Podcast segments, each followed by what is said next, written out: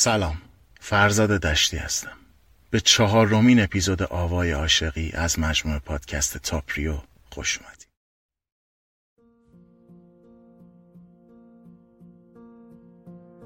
یه دیالوگی از بهرام رادان شنیدم که می‌گفت عشق یعنی حالت خوب باشه.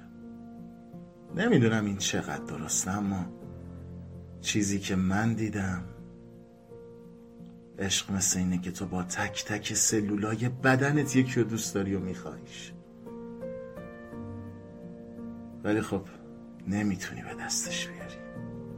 مثل یه روح یا یه سایه دست میندازی ولی ولی آخرش هیچی دستتو نمی‌گیره. انگار دست و پاتو بسته باشن. هر تلاشی می‌کنی که نظری بره ولی آخرین چیزی که می‌بینی یه لبخند تلخه و بعدشم دور شدنش. اون لحظه می‌خوای چشمات کور باشن رفتنشو نبینن. گوشات کر باشن خداحافظیشو نشنون. اصلا پاهات نباشن تا نتونی بری دنبالش.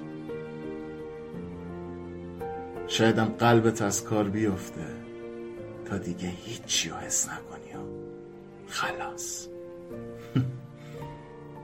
ببینم تو اصلا می‌دونی عشق یعنی چی؟ عشق یعنی مرگ تدریجی قلبت. همین.